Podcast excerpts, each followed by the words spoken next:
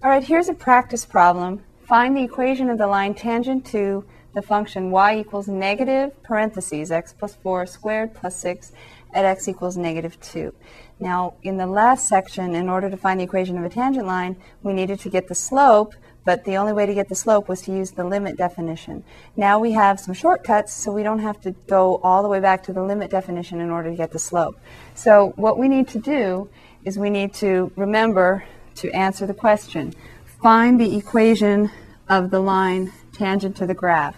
So a line has an equation y equals mx plus b or y minus y1 equals m times x minus x1, whichever one you prefer for finding the equation of a line. And the first thing you need to do is to get the slope. So we need to get the slope, and the slope is dy dx at x equals negative 2. You remember that notation from the last section? The derivative such that x equals negative 2. That's what we need to find first. Find the slope, and then we can find the y value. Now to get the slope, first of all, it's not in a good form yet, is it? It's not as a term by term polynomial. It's actually in a different form, right? I've completed the square on this. It's actually an easier form to graph, isn't it? I did it this way because I want you to be able to look at the graph when we're finished.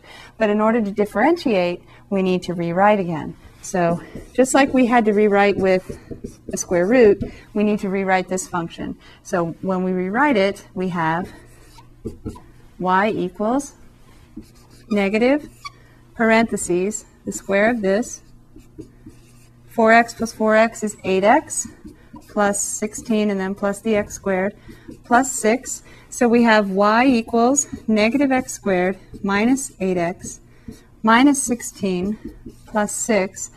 Now, we'll actually see that it doesn't really matter what the constant is, but just to simplify, I have negative 16 plus 6 is negative 10.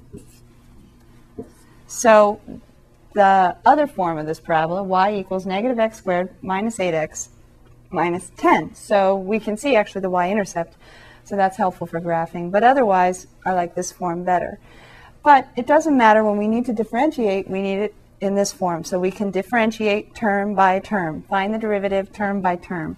So we want to find dy dx such that x equals negative 2. So let's just first find dy dx.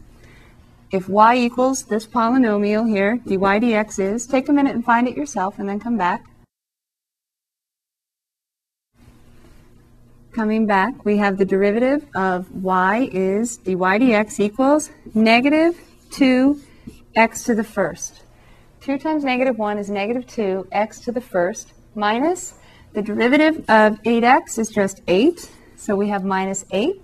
Remember, linear function slope is negative 8. So negative 8 minus 8. And then we have the derivative of negative 10. The derivative of negative 10 is the derivative of a constant, and the derivative of any constant is 0. So the derivative in general for any x is negative 2x minus 8. Now we want the slope at x equals negative 2. So we say such that x equals negative 2, and we plug in negative 2 for x, and we get dy dx at x equals negative 2. The slope at x equals negative 2 is 4 minus 8, which is negative 4. So the slope at that point is negative 4. Now remember, what we're trying to do is we're not asked for just the derivative, we're actually asked for the equation of the tangent line. So we need to find the equation. This is only the slope. What do we need for the equation of a line? That's why we write it at the beginning. Y minus y1 equals m times x minus x1. And that way we can plug it all in when we're finished. We know x1, that's our point of tangency. That's negative 2. What we don't know is y1, and we need to find it. So x1 equals negative 2, y1 equals what?